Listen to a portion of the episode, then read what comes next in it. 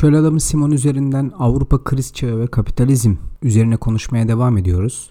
Yani bir şekilde dinde aşırıya kaçmak ya da kaba softacılıkla e, idman haline dönüşen asketizm üzerinden ve aşırı sekülerleşen çağın krizlerinin aynı ırmakta yıkandıklarını düşünüyorum ben açıkçası. Bir şekilde ikisi de kapitalizme su taşırlar. Asketik demişken kendisini fikrin önüne koyan her zaman oyunun kuralının da belirleyendir.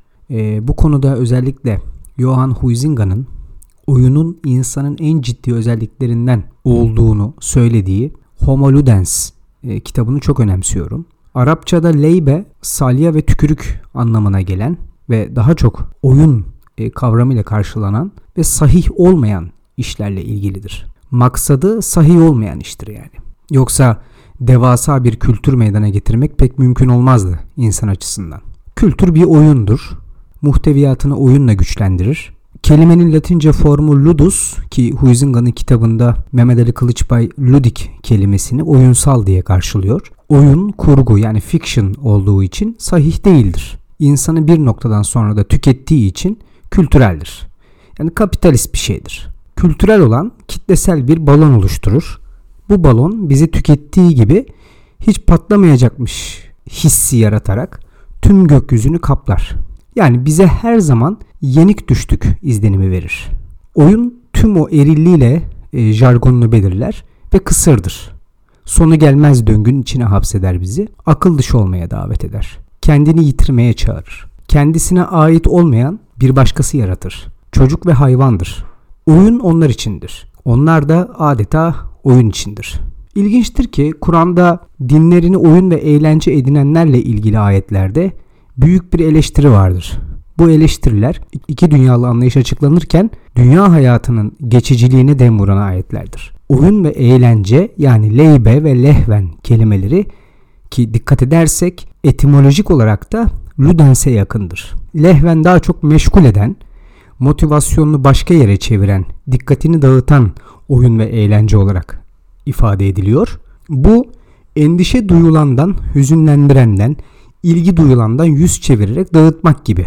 İnsanı aşırı romantikleştirerek motivasyonunu kaybetmesine yol açıyor. Ya pop gibi bir şey. Dünya hayatı içinde kullanılıyor. Lakin Allah'ın e, katı için Kur'an'da kullanılmıyor. Bu yakınlıklar Huizinga'nın izahlarıyla paralellik gösterir ki bu durum incelemeye değerdir. Mesela Louis Buñuel'in Viridiana'sında kızın atladığı ip bir başkasının ölüm nedeni oluyor. Hayat oyun bağdaştırmasıyla. Bu haliyle din de oyun tabi. Artık hareketin kısır döngüsüne dönüşüyor hayat oyun. Ona ancak şaşalı bir intihar son veriyordu mesela o filmde. Hareketli olanı müstehkem kılacak olan. Sonra ne oluyor? Ee, intihar nedeni olan ipten dilencilerden biri kemer yapıyordu. Bu Huizinga'nın bağdaştırmaları açısından çok önemli bir örnektir.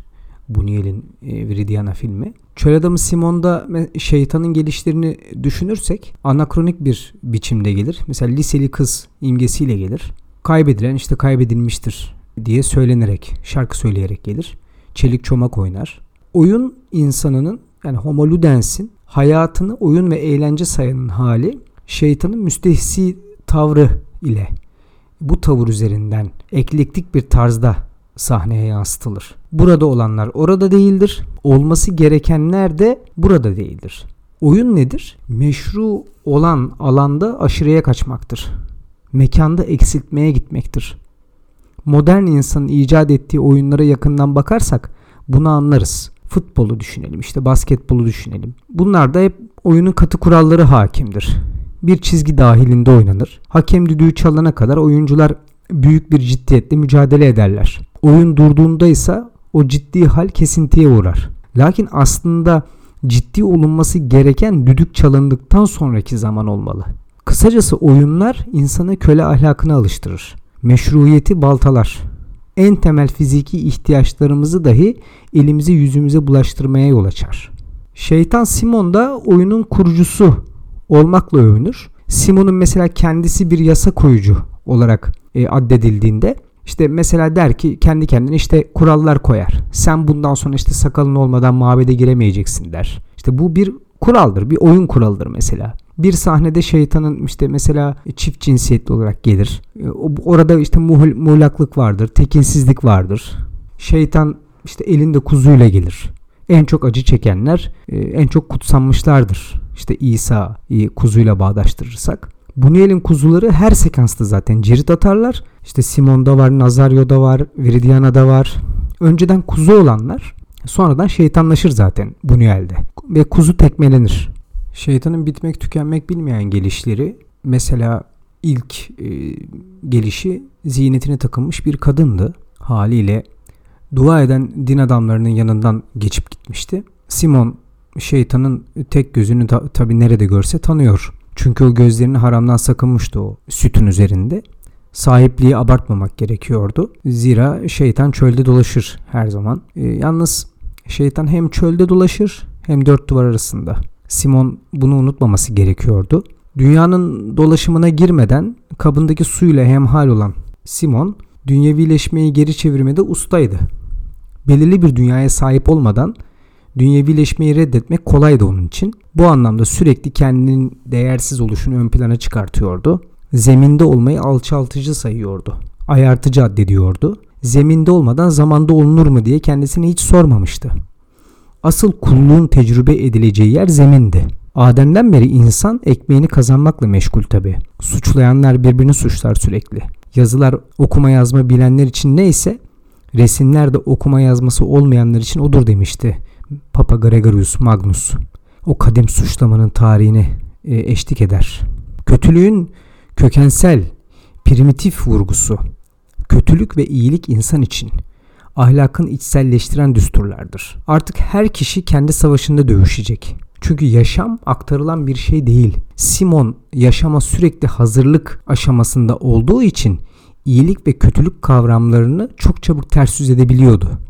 Simon sütunda yalnızdı. Modern dünyada da yalnız olacak ama bu sefer farklı şekilde. Kendi dünyasını kuracak. İnsana ve nesneye karşı tavır insanın ne olduğunu belirler. Modernitenin bütün tavrı insanı büyük bir can sıkıntısına iter. Buñuel'in filmleri moderniteyi anlamada çok önemli sekanslar içerir. Çünkü o mesela çok sürrealist addedilir.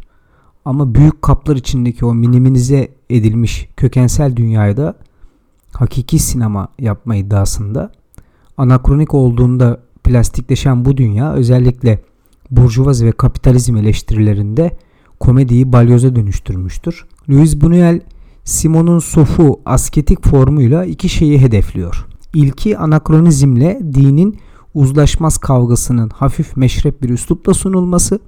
İkincisi ise insanın kriz çağının kısa bir sunumu. Din yaşadığımız çağa ilaç olabilir mi? Din mefhumu ağızdan çıktığı anda insanların zihninde nelere yol açtığını şu anda düşünmek bile istemiyorum. Kalpler ise artık e, mutmain olmuyor. Dindar çağı her gün yeniliyor. Bunel bunu iyi biliyor. Yaşayan nekropolis çağının ortasında olduğumuzu iyi tespit ediyor. Düşünürler ki özellikle mesela Marksist boyayla boyanmış e, olanları yaşadığımız çağı bir kriz çağı olarak ele alırlar. The Age of Crisis. Kriz çağı nedir? Özellikle Hobsbawm'ın metinlerinde yaşadığımız çağ bir kriz çağı olarak kavramlaştırılır. Bu Sorokin'den beri böyle aslında. Marcel Duchamp'ın pisuvarından Andy Warhol'un teneke kutusuna kadar hali pürmelalimiz ufukla aramızdaki mesafenin yitirilmesi olarak yansıtılır. Yani sanatın biçimlerinden de bahsediyorum. Diktatörlerin türeyişinden sanat manifestolarındaki can sıkkınlığına kadar yaşamın ölümün rafa kaldırışıyla birlikte bütünlüğünden koparılarak küflü parçalara ayrılması ki Hobsbawm'ın Parçalanmış Zamanlar isimli kitabı da var. Führer'in kırmızı bitimsiz halısı bilinçlerimize bant çekmiş durumdadır. Bu bitimsizlik ve parça bütün kopukluğu aklımızın olabildiğince ideolojikleştirilerek yaşayan ölülere dönmesine neden oldu. Şimdi burada olmayan insan için din bir aparat misyonu üstlenmiştir. Modernizm postmodernizme bir şekilde evrilse bile bu bizce abartılı bir kavramsallaştırmadır ama toplum giderek daha da toplumsallaşmış, akıl giderek daha daha fazla kanaatlere feda edilmiştir. Bu arada din de bir omurgasızlık ve Rusocu ritüel içinde eriyip tükenmiştir. Geçtiğimiz yüzyılı izah edenler katliamlardan, aşırı nüfus artışından, insanlığın umutlarının tükenişinden dem vurarak izah ederler. Hobsbawm belleklerin ve dimaların çürümesinden bahseder mesela. İnsana yalnızca insana yapılan saldırıdan dolayı hatırlanacak bir çağdan söz ediyoruz. Kısa 20. yüzyıl e, kitabında Hobsbawm Batı'nın çöküşünden bahsederken felaketler çağı, Age of Disaster kavramını kullanıyor. İlginçtir bu yüzyıl felakete sürüklenirken kapitalizm altın çağını da yaşamaya devam etmiştir. Bunun sinemaya ve sanata yansımalarını iyi okursak yüzyılın dışa vurumunu daha iyi analiz ederiz.